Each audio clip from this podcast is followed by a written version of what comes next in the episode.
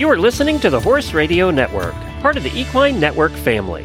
This is episode 242 of Horsemanship Radio, brought to you by Hands On Gloves, the all in one revolutionary bathing grooming gloves. Horsemanship Radio is a part of the family of the Horse Radio Network. And today we have Chris Morris from the UK, from that island over there, on building your confidence and your horses from the ground up. We also have two sisters who traveled from the Philippines to here in Solvang, California to learn better ways to train their horses, and they're taking it back and they have an inspiring story.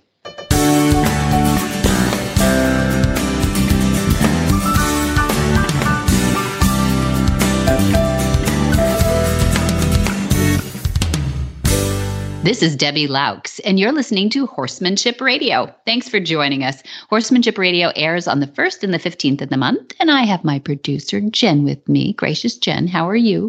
Greetings, Debbie. How are you? I'm good. I'm good. I had so much fun with this um, episode, I have to tell you, because we were, we've got Chris Morris here visiting and teaching from the UK and getting to know some of the interns here, catching up with dad. It's just been amazing. He's been an instructor, I think he says in the interview, 11 years now. And it feels like 140. It's, you know, it just feels like he's one of those one of the originals because I think it was that he took a lot of classes and moved around the world a lot before he actually became certified. And I kept hearing about him, and he's an amazing horseman. So people are going to enjoy what he says. But I challenge him a little bit. He is very tall, and we have a very small mini horse named Poppy, who's all white and looks like a unicorn, especially when you braid her forelock out straight, you know, for real unicorn. And um, she does have a little because of my friend Nellie, who's just the sweetest person on earth, she does have a cute little surcingle and some adorable short little lines.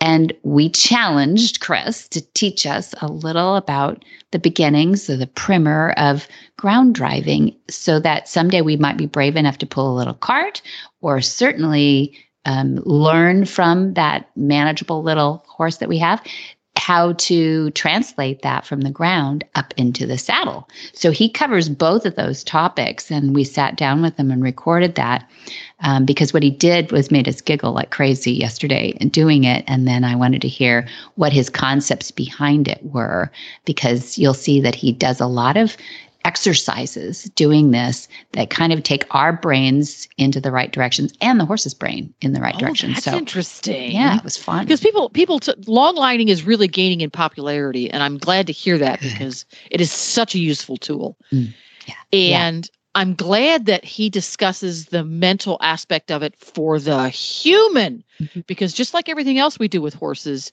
your head needs to be in the right place to get the most out of it. Yes, oh, absolutely. That's cool.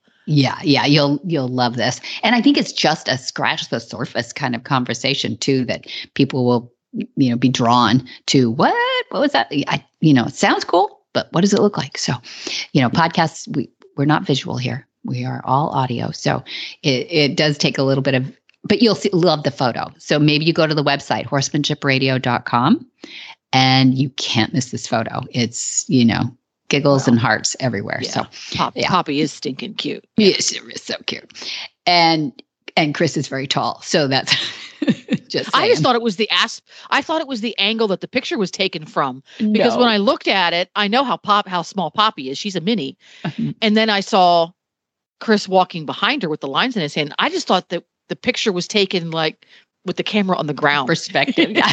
no, he's really that tall. really that tall. Yeah, it's really neat. Yeah, so it's cute.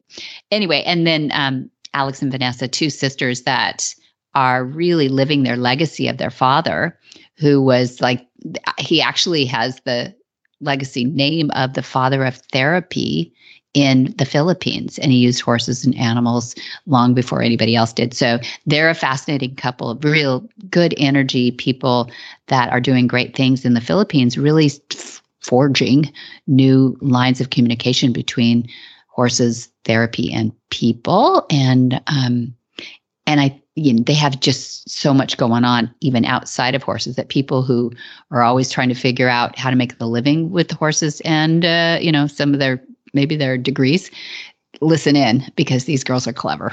Well, before we get to our first guest, we always have a little chat about hands on gloves because they are our title sponsor after all. And you had mentioned something a little earlier about a mare you had there at the farm that could benefit from some new techniques with the hands on gloves.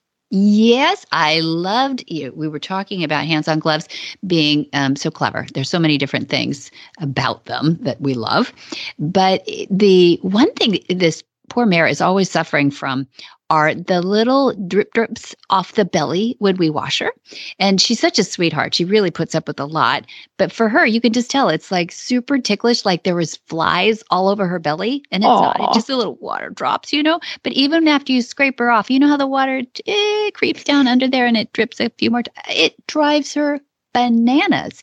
And you told me about a video that showed a guy who had thrown a towel over his his dog in this case.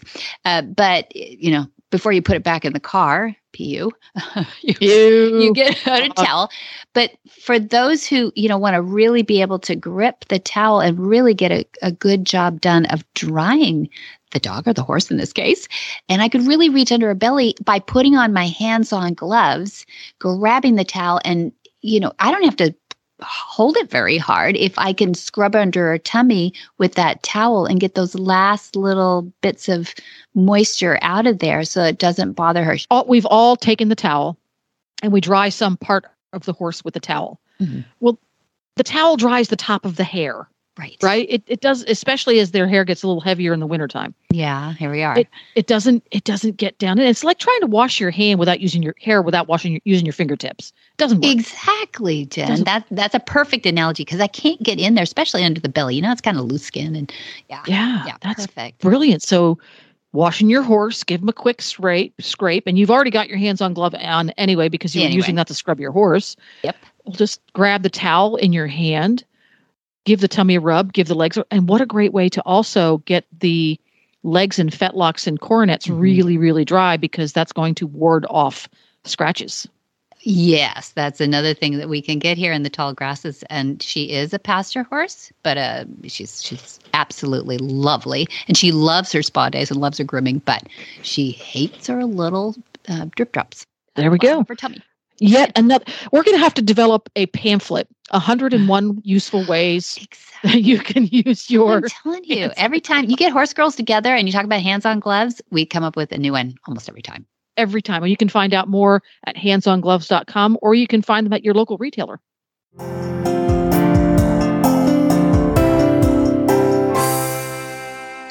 Chris Morris has always had a lifelong passion and fascination with the animal world.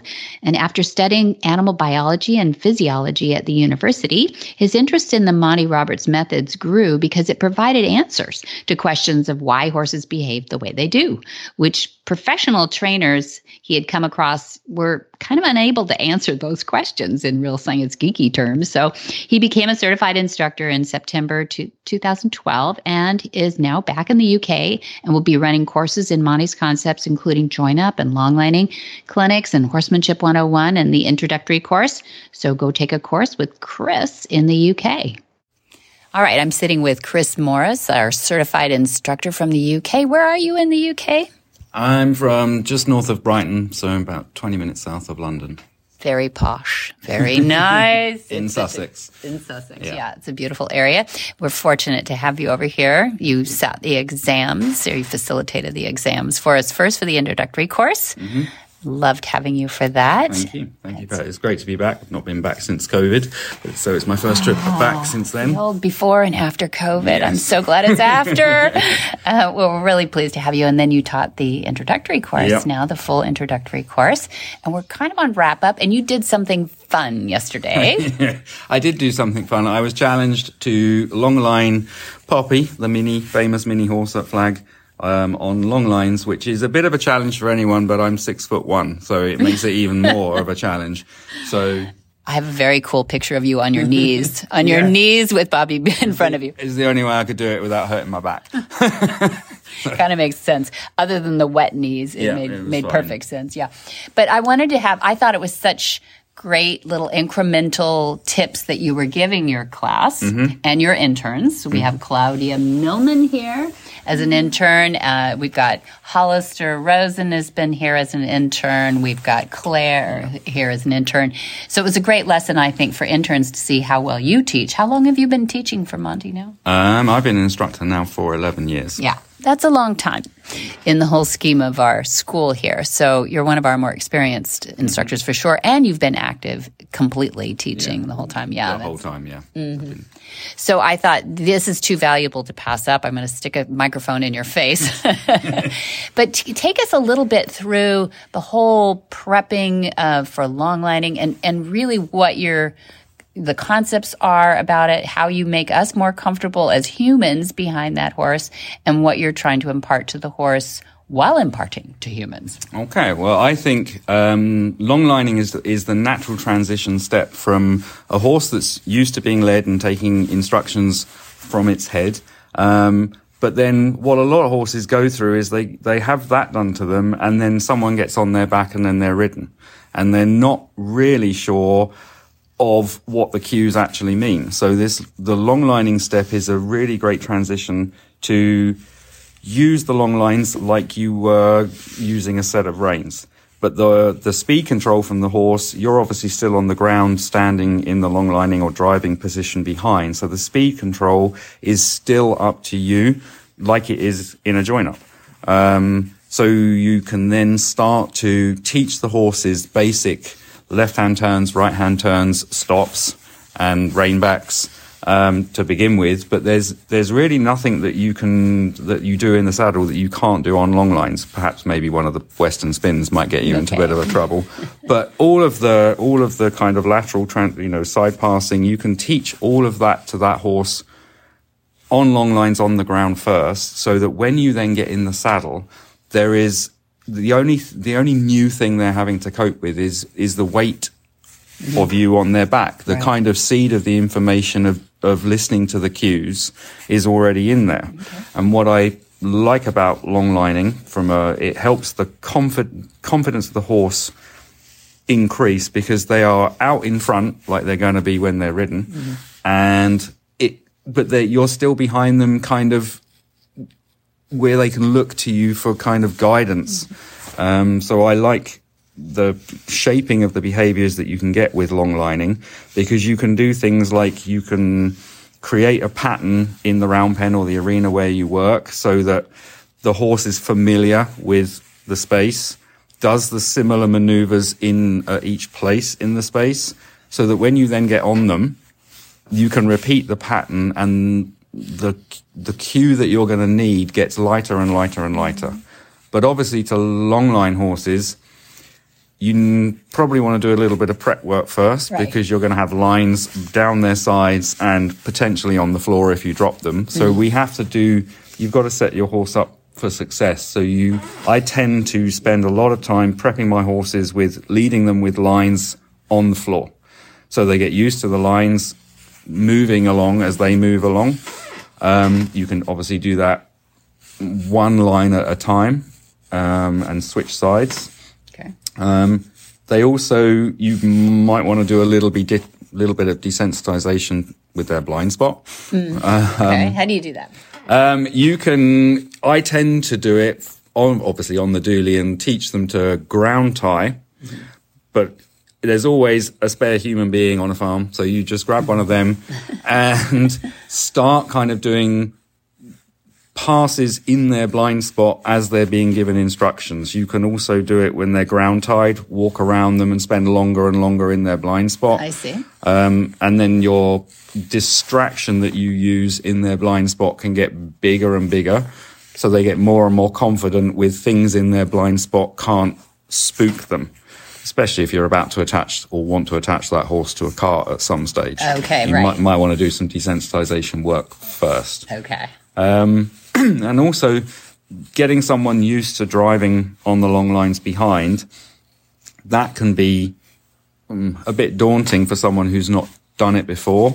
And the tendency is with a human is as that big horse moves out in front of you, everyone wants to grip the lines because they think the horse is gonna Bolt. bolt. Okay. So if you grip up on those lines, you're uh-huh. going to teach your horse to pull into pressure. Right. They're going to get heavier and heavier, like they would do on the bridle and the bit. Right.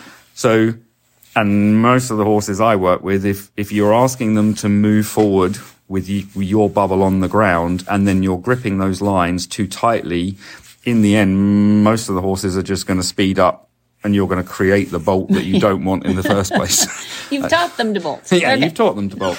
So, what I think to help with the, a, a human who's never long lined before to get used to it is to treat those lines as if they were reins and be as light as possible. That's good.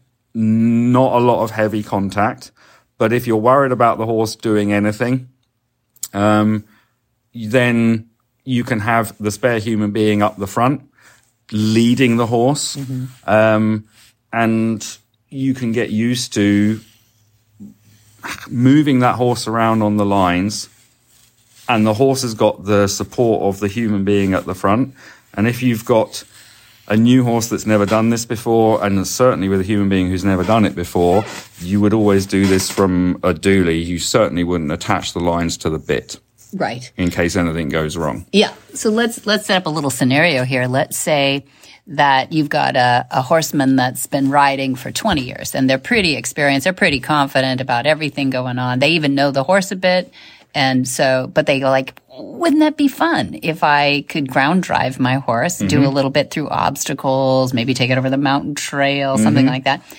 So what environment do we start in and what do you suggest? Um, you can start doing this kind of stuff in a, you know, a nice, secure, safe environment like a round pen or arena. If it's on your property and the horse is used to it, then do it in the place where you usually work them. Um, you can, I think, doing having simple obstacles out in the arena helps both the human and the horse because you've got something to aim for. Mm-hmm. So, and also when you give the instruction to the horse to turn left or turn right, it kind of makes sense for the horse because they can associate it with the obstacle on the floor. I find if you do things like that in an empty space, the problem you're going to get into is the horse can't see any reason for the hard uh-huh. right turn. So they tend to get a bit more resistant and just want to follow the straight line of the fence. Sure. So having lots of obstacles to help you practice Cones, cones, you can have yeah, cavalettis. You can you can go over obviously simple poles, cone work. If your horse is okay with spooky things, you can use tarps. What I also like to create as well is if you have a mounting block in there, hmm. if you make the mounting block the actual place where you stop and whoa your horse, you're actually releasing the pressure That's good. and creating a stop point and the behavior of standing still next to the mounting block. good. So that can then help with mounting block problems. Right. Um, spatially, that's a nice It's a spatial period thing. too. Yeah. Um, and you can also use it if, if you've got horses that aren't so good at the mounting block and have your spare human standing on the mounting block. So you can start to recreate what a mounting block looks like for the horse, but the horse is associating it with stand still, yeah. um, which is obviously the behavior you need for a horse to It's an imperative. It is an imperative, but a lot of horses I work with don't I know, that, which kind of starts the problems off. Yeah. Um, what you can then do for increase of confidence for the for the human that's doing the long lining, if you've got your helper up the front, is to increase the confidence of the horse and the person long lining, is you can do these concentric circles away from each other. So you can cue your horse to the right as the helper human goes to the left.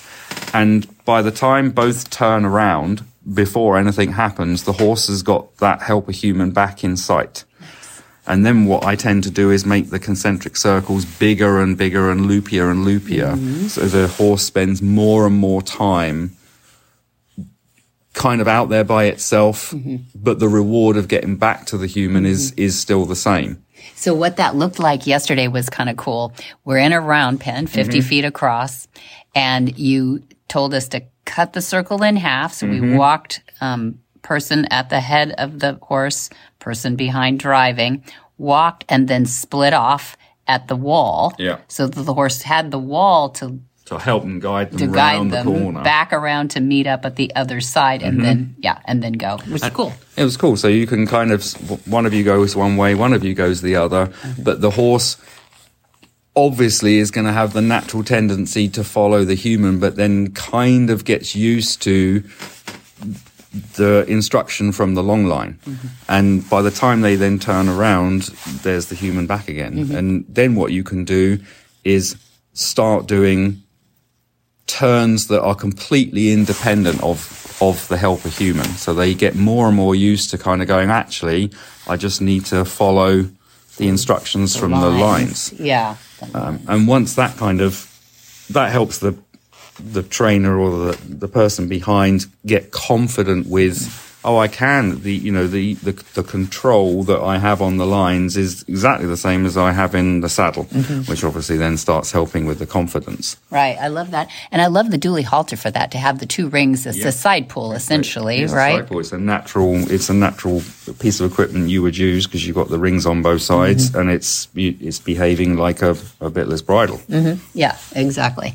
Which it is when you get back up in the saddle. But mm. so you've got your 30 foot lines. Mm-hmm. So, um, how awkward is that for, for somebody who's not done any kind of long lining before? It can be. It can be very. It can be very awkward. But I what I tend to do when I I teach it is kind of if you just without even thinking about it pick up both lines however your hands want to pick up those both lines and in the beginning it can help to have one line in your left one hand in your right and figure out what that feels like um, the hard thing with long lining is and every human beings do it is that you've obviously got to keep the lines off the floor um, so the horse doesn't step on them but what tends to happen with a human being long lining is that they want to creep closer to the horse because the brain thinks the horse is out in front of me. I haven't got any control. And gradually you start creeping forward. So what I see people do is as they, as the slack hits the floor, which is the cue that you're getting closer, the human doesn't think they're getting closer. So what they start to do is to feed and almost walk their way up the lines and get closer and closer. And it's only until you realize you're very close to the kick zone that you're aware that you're way too close. Mm-hmm. So I think to start off with, to give you a bit of a good guide of how close you're getting, is I just use a piece of colored duct tape and kind of go, well, that's the visual cue of I'm not allowed any further up the lines than that. And just get used to holding those lines and not doing anything. Right. The more you fiddle, the worse it gets. So you just have to find a way of supporting those lines off the floor, keep the, the slack even on both lines. So that you've got your spare hand, ideally, to cue the turn, so that the information to the line, to the horse's head, is consistent. Um, and also, when you're doing speed control, to use your body to get the effect. If you use the lines and shake them a lot, the risk is if you're not good with your line work, is that all of those kind of ricochet ripples up the line go to the horse's head, and then the horse is having to s- decide what does that mean, which then can add to the Right. yeah. What is that? Speed up, whatever. Um, so if you're very good with your rope work, you can use the lines to have an effect on speed, but you have to make sure that those ripples and ricochets up the lines disappear by the time. What's the best way to indicate speed to the horse? Um, if you're in the driving position, I call it the bubble. So you have your bubble that is projecting your intent. So if your eyes on eyes and shoulders square, and your intent of your movement says walk, they will walk. Um, when you get very brave, you can then do the same thing at trot um, and canter in the round pen. You're saying body language, though, is what you're doing. yeah, is your like just Intent. with it, just like with join up, is is the intent of your body language or your intent of your bubble that is driving those horses forward. It's the lines that are being used for turning and stopping cues. Okay. So you're hum- you've prepped the human, you've prepped the horse at this point, um, and you've talked about patterns. Uh, you talked about using obstacles and patterns and everything. What are the biggest obstacles between the ears of the human that keep people from doing this? Because it sounds like so much fun. It is a lot of fun. I think it's just it's it's a very human thing to want to be closer to the horse because we think the closer we are, the more control we have. Ah. So if you're 15, 20 foot behind the horse, everyone thinks you're not in control of that horse. But as we know with horses, the further you are away, the more influence you have on their movement and the softer they will be. Um, and I think everyone should try. I think every horse should know how to long line. Every owner should know how to long line.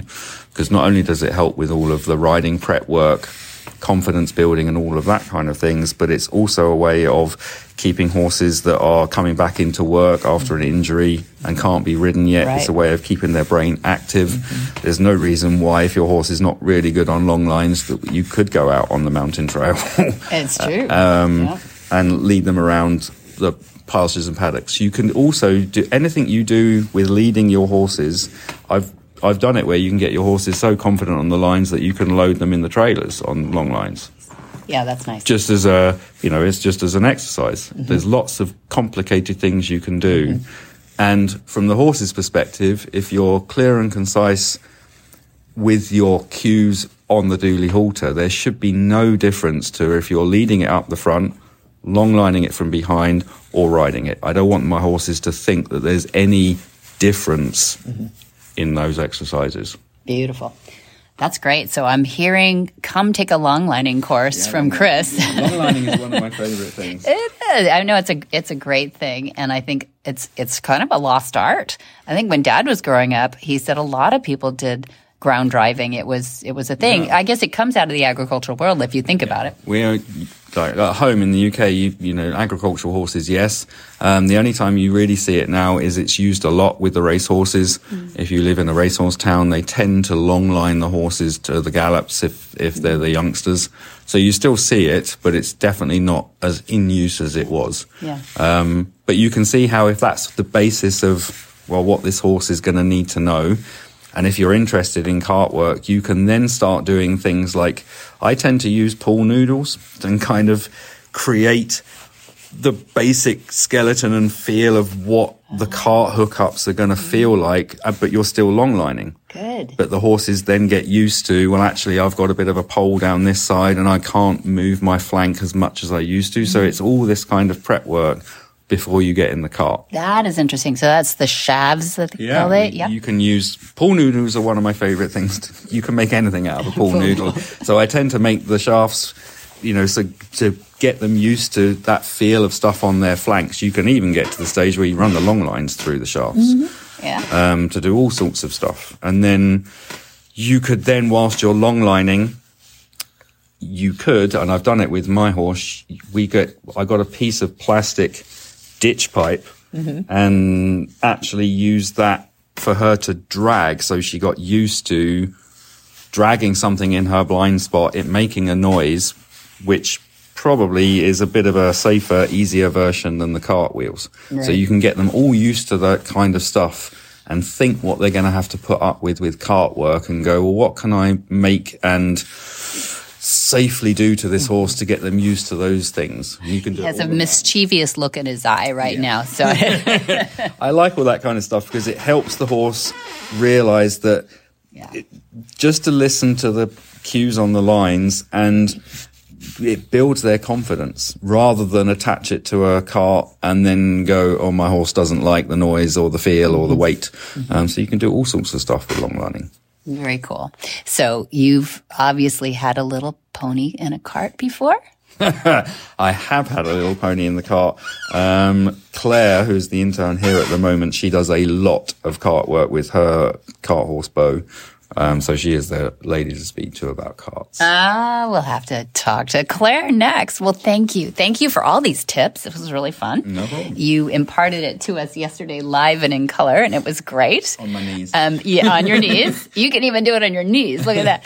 Um, but now, um, now I'm, I challenge people to take up some long lining. If nothing else, get, get your long lining done and come take a course. It's, Definitely. it's a really fun part of being a good horseman. Mm-hmm, yeah. Definitely. Thanks, Chris Morris, you. for No being worries. on Horsemanship Radio. Thank you. Hi, I'm Monty Roberts, and I'm dedicated to training horses without pain. You can learn to do it too on my Equus Online University. Western, English, the beginner, or the advanced rider. It doesn't matter. You can connect with other students online too on our forum, and there's a new lesson every week. It's a lifetime of learning for you on my Equus Online University at montyroberts.com. Alex and Vanessa Vandervoort called their school Van Alex Stables and currently offer intro to riding courses and trail riding. All of their horses are native ponies in, of the Philippines. As an educator for the past 22 years, Vanessa believes that any child or a learner is capable, given the right foundation and the proper tools to make it that. They enrolled in the Monty Roberts course to be able to learn more about the language of better communication between horse and rider. Happy, healthy horses are better horses. The nonviolent way of Monty is aligned with what they believe in, as many of their horses that come to them have been mistreated or abused in the past. Well, welcome. I'm so excited to be sitting here today. Flag is Up Farms. We're in the midst of a join up class. It's the module two. And I've got two beautiful ladies, um, and they happen to be from the Philippines, but they're like every other horse girl that we talk to here. They love horses and they're gushing right now, I think, a little bit because they just um, have finished, or at least one of you has just finished. Both of, Both of you just finished your join ups this morning. So I want to hear about Rocky and some of that. I know I just heard talking a little bit about Rocky, but I, I but I want to get back into your history. First of all, give us your names. Yeah, so I'm Vanessa Garin Vandervoort. Uh, and I'm Alexandra, but just Alex, Alex um, Garin Manyosa. All right, very good. Okay, good. We got a little of the Filipinos in there. I'm glad. I'm glad. Um, I'm happy to have them sitting here with me because I want to hear a little bit about their horsemanship journey, as we like to hear their horsey background, and and then we're going to get into a little bit about why they're here. But they have a fascinating history. It isn't just horse girls uh, talking here, although that's always fun too. But it's a little bit about how um, I'm pleased with their journey to take it home to their horse groups. It doesn't matter if it's a country or if it's a community. I'm happy that they're journeyed all the way here to take things back to their horses. Let's start with you, Vanessa. Is, Sure. is, is it, is it a complicated question to say, you know, how did you start with horses and, and how are you still with horses? Yeah, so we're very blessed that we can do this journey together because we're only two girls and our father brought us up. He's an American, by the way, um, born in New Hampshire, but came to the Philippines in the 1970s and loved the country. Um, met my mom and uh, growing up, he always brought us up to be like, you can do anything a man can do and you can do it even better. So we always wanted to do things that were not the traditional way of doing things. And so horses were one of our loves. And we always wanted to have a horse, but we lived in the suburbs and he's like, where are we going to put the horse? And so the moment my parents acquired property out in the countryside, and so we got our first horse. So uh, we were teenagers back then, and my dad also found a way for the horses to be able to teach us responsibility. So he's like, you're going to have horses, but you do everything for that horse. You take care of it. If it has any medical emergencies, you be the one to contact the vet. Um, so that was a good way of him teaching us what it was like, you know, to handle live animals that needed love and care and attention. And then from that time on, um, we had a little herd. Um, then we got older. We we would ride with our grooms out in the fields, out through the country. Um, we always used our horses, even back then, to do good because we had a ranch, and our parents always felt that this is just not for us. If we are blessed, we have the responsibility to give back, and so our horses would be part of our summer camp, where we would use them um, to give joy to the less fortunate children around us, around our ranch. And so as we got older, particularly during the pandemic, when a lot of horsemen were selling their horses because no one was riding, everyone was indoors. Race horses. Yeah. Were the race tracks were closed too at the time, so all of the race horses as well were like being sold just for yeah, all the other horses. And so we found ourselves buying some of these horses that were out of a job. So, right. um, and so we ended up um, having another herd, a new herd, the herd we have now. So we have 17 horses back home.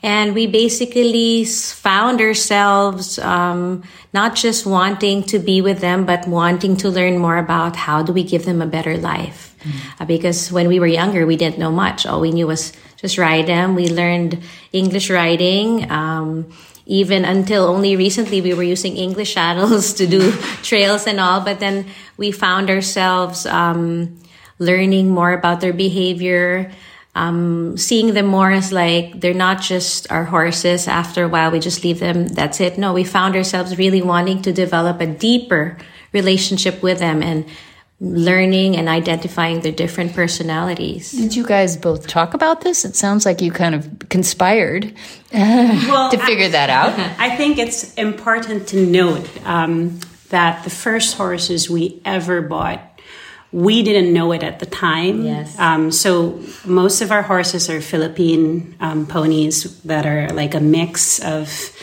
from what I understand, at least um, in terms of DNA, like they're a mix of like the Spanish and Mongolian horses because of the, the, colonizing of the Philippines by the Spanish for over 300 years. Um, but we've always had those Philippine ponies um, ever since. And the very first horses that we bought. We didn't know it at the time, yes. but we were buying them from the slaughter. An auction place. So it was an auction place, and we didn't know because we were so young at the time. But when we got older, we realized that the place that we bought them from was actually a really famous auction place where they um, slaughter, like they, they, they buy horses for slaughter. And so we realized then that these horses, if we didn't buy them, they would be slaughtered. Um, but these horses actually turned out to be really um, important parts of our childhood growing up. And and and that we realized at the time and now when we do, we're doing the course we kind of understand like some of the quirks that you get from horses that you do rescue. And so i think some of that like is making sense now as we do the course like we kind of understood it. Um, and so you know just we felt like the original herd was like all of these horses that were from the slaughter and you kind of could tell at the time because you got all the personalities of rescue horses. And then when the pandemic happened um, most of the herd had already passed away from old age except one. just one. still alive. Her name is beauty. She's 33 years old and she's blind in both eyes but she is still very strong and happy and yeah. you told me that she actually teaches the younger yes. one. Yeah. She has a role so she we don't ride her anymore, but she's the one who, whenever we separate the little ones from their mom, she's the one who teaches them manners and is not an enabler like the their own moms. Pen, yeah, so she has a purpose, which we truly love about her. But yeah, so during the pandemic, we started to have horses. We even built our own stable extension, which we decided to call the VanAlex Stable, our two names put together. Because we're like, we're only two kids. We don't have other siblings. So that's one thing our dad and mom brought us up. Like, you don't have any other siblings, just the two of you. So you do things together. Mm-hmm. And that's how we always felt our horse journey. We do it together. So, um, and so we said, this is one thing we enjoy. We have our day jobs. I'm an educator. My sister is a, a psychologist and we're like, we need an outlet. And what best way than with our horses when we have to train our state of mind to be peaceful and in tune. And so, we said we have these horses and then our community started to grow. People started asking us, what do you do with these native ponies? So when they come to you, they are usually very thin. They have attitude, but after some time with you, they suddenly blossom and bloom. And we told them, we give them the right nutrition, the proper care, the right handling. We do not, we're not violent with them. We try to teach them the ways of nonviolence as well in our own understanding. And of course, we were trained in, you know, English writing and many other ways. So we said, how do we learn more? How do we fine tune what we really desire mm-hmm. for our horses? And so my sister, being the more adventurous one, the younger one, said, you know, why don't we try and enroll with Monty Roberts? And and actually, um, I think we we got here because we had the traditional um, upbringing with horses, which mm. was the English way, um, and I, I guess I think just as where you go in general, everywhere in the world, a lot of what we've seen um, in terms of horses is um, just, I guess, the crops, the whips, and all of that. Um, and for me, I, I thought uh, for a long time that that was the way that you gain the cooperation of the horse because that's that's uh, that's always the way that we observe. That's that's what we see most commonly. Um, and I think what really shifted for me um, in my work in addictions, with trauma and everything, um, you kind of become like really saturated with, you know, the journeys of your clients. Mm. Um, um, on, you know, whether it's physical abuse or sexual abuse or just mm. trauma in general. And you're acutely aware, you know, that when you're with a horse, you're either, you're playing a certain role and I just, like, it got to a point where when we were watching and learning different ways and, and it just felt, I felt really uncomfortable with having a whip in my hands. Um, but I felt like at the time there was nothing no else that I knew. Yeah. There was no other option because this is the way that you know was taught to me or this is the way that we would see most commonly but i felt like like you know i'd get comments like you gotta you gotta you gotta you gotta um hit the whip like you mean it like you, you, you are not getting the cooperation that you are supposed to get because the horse knows you don't mean to hit them and so just being on the receiving end of that feedback is is it for me as a person mm-hmm. and and i think you know, we all have different journeys. And I think there are a lot of people that are completely fine with that. And that's okay. But for me as an individual, gotcha. I wasn't okay with it. Mm-hmm. And so then I went down the rabbit hole of the research and, you know, there must be like, cause then, you know, you see like liberty and, and stuff like sure. that, like different forms of like nonviolence that are supposedly like more on a cooperation type of thing with a horse. And so, um, then I, I stumbled on, on Monty's videos mm-hmm. and then I was like, wow, like. Well, that's interesting. What, um, if you could make, it's just Alex's world here now, if you would define the difference between Liberty and Monty? I don't know because I don't have a lot of experience with Liberty, but from what I see um, in Monty's world, I guess that I'm starting to understand now that like the method is like it's this language that I'm, I don't know if they do it in Liberty because I haven't had much experience. Believe me, I tried and I didn't get much success there because I probably didn't know what I was doing. But, um, for me, the difference was I wasn't holding anything in my hands, mm-hmm. um, that could cause pain, I mm-hmm. guess. Mm. Um, and, and my being was very peaceful with that. Like I'm okay holding like the lines, right? But um, I just I couldn't hold something that I know had a pain memory for a horse. That's just that's for me like now understanding the course. And I think that's the beauty of the program. It's all of a sudden you become so conscious that everything about your body communicates to the horse. And as riders, oftentimes we are so careless with, you know, how, how we're not even conscious that what we're doing is sending the wrong message to the horse. And then we blame the horse. Why is this horse a bad horse? Well, it was because of, you know, the cues or the movements we gave the horse. So actually, I mean, we're, this is our last day of, of the course. We've taken module one and two, but it really gives me a whole bigger perspective and a whole lot of respect for this magnificent creature who, I mean, why do I want a horse? Because of what that horse does to me. Why do I love my, my lady, the horse who has a callus on her back, who was used to, um, carry big logs of, uh, yeah, lumber down the mountain. And now she's living her best life, mm. right? So that's priceless. It is. Of what the horse can give you. So I feel we as humans owe it to the horse to give them back that. Oh, I think so. They did a lot for us. Yes. And and it's crazy that they do, right? Yes. Right? Why does a yeah, mm-hmm. why does a flight animal let a carnivore sit on their back? I don't get it. Yes. um, I think the biggest aha moment for me was um, I think it was day three of module one um, when when Chris did a, a demonstration on long lining, and he was he was teaching Lass the horse what to do, and I just was shell shocked like the whole time because I was watching her and she was learning to side pass for the first time, and he said he never he Tried had that. never side passed her before, but she wasn't stressed out. She was completely relaxed. She was paying attention.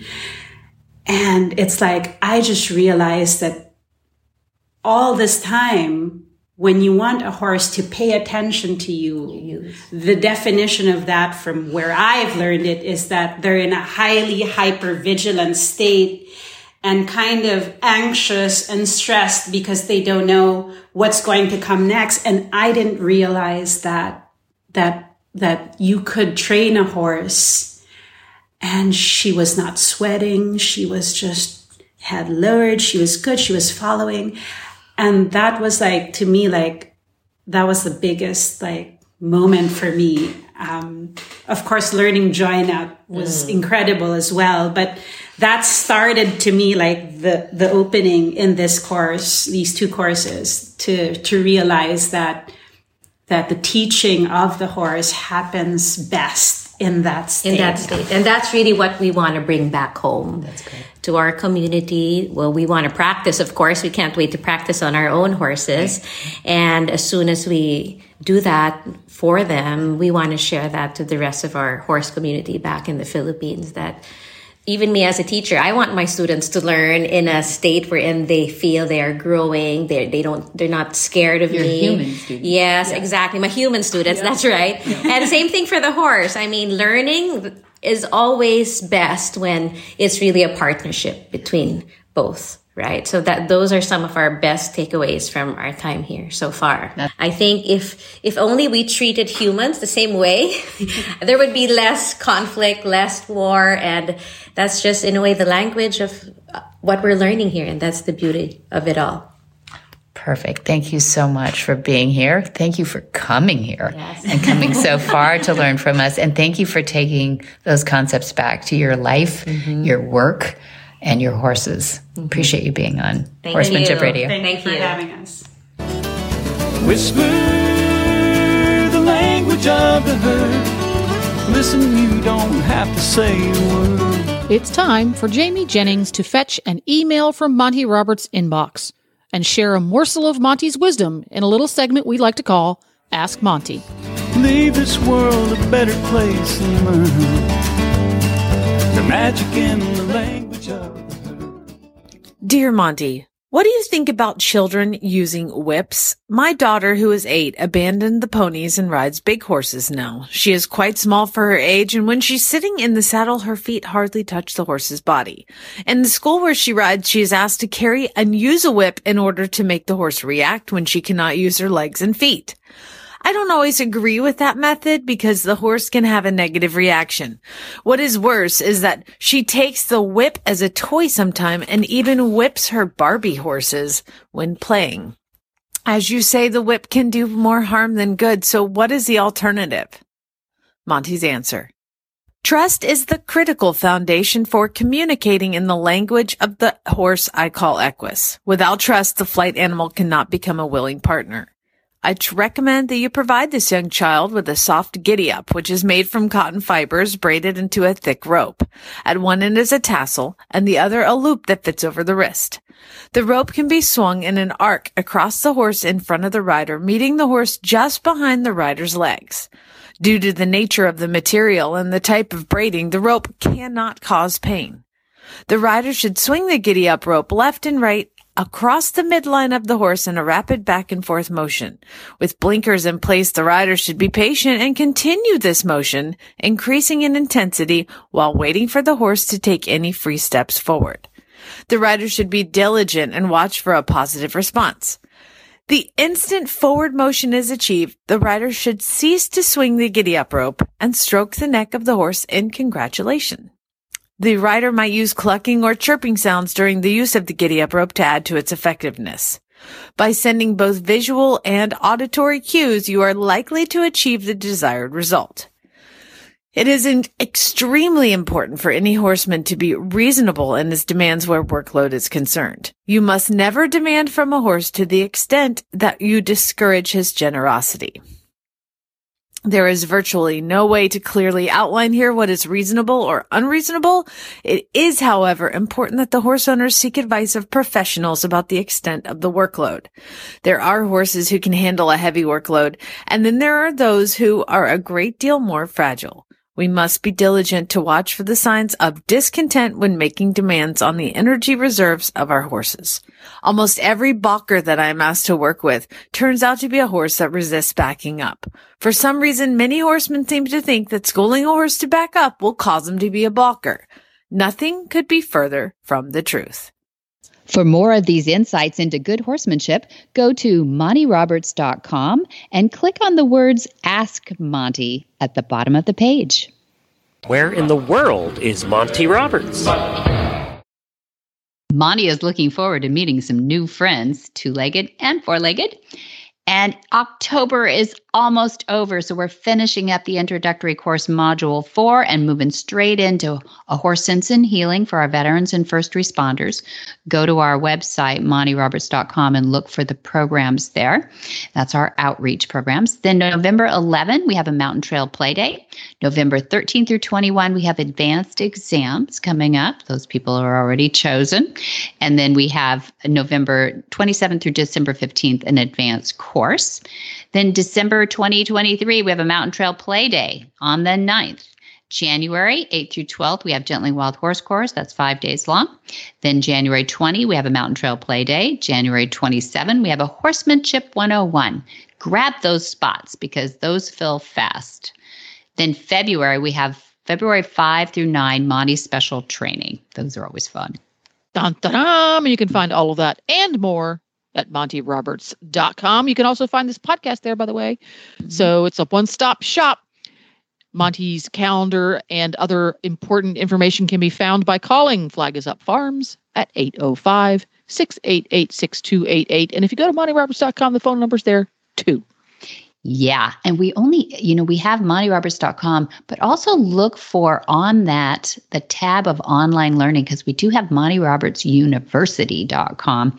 And that is our online learning system too that people all over the world even if you can't get to Solvang it might inspire you to get to Solvang actually if you start with those videos yeah. online yeah, well you know we're heading yeah. towards winter now mm-hmm. and you need to get your horsey fix and in california Mm. It, it's a great way to using the university is a great way to get your horsey fix because there's so many things in there that you can do when you're stuck in the indoor arena, when it's muddy, when the weather sucks. There's so many exercises and learning opportunities that you can find because the online university is it's videos, mm-hmm. uh, but they're searchable.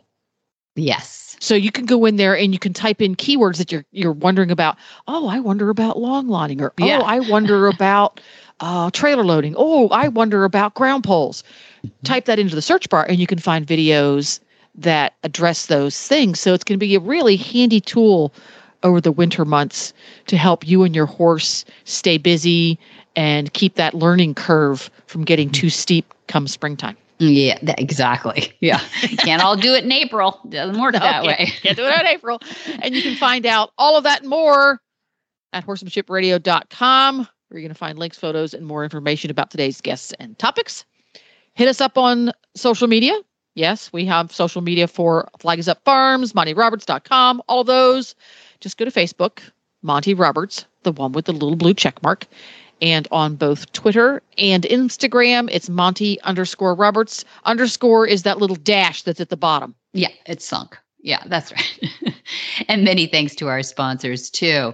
We love Jay Michelson and his team over at Hands on Gloves. We really appreciate it. And check out that photo on our website, horsemanshipradio.com, for this episode. You might see my hands covered in those. Be- I wear those gloves for everything, not just grooming. I did it for long lining. How about that?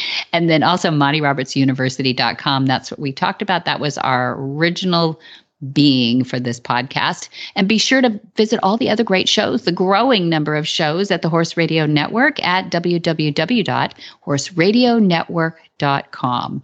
Until next time, have many happy horse hours.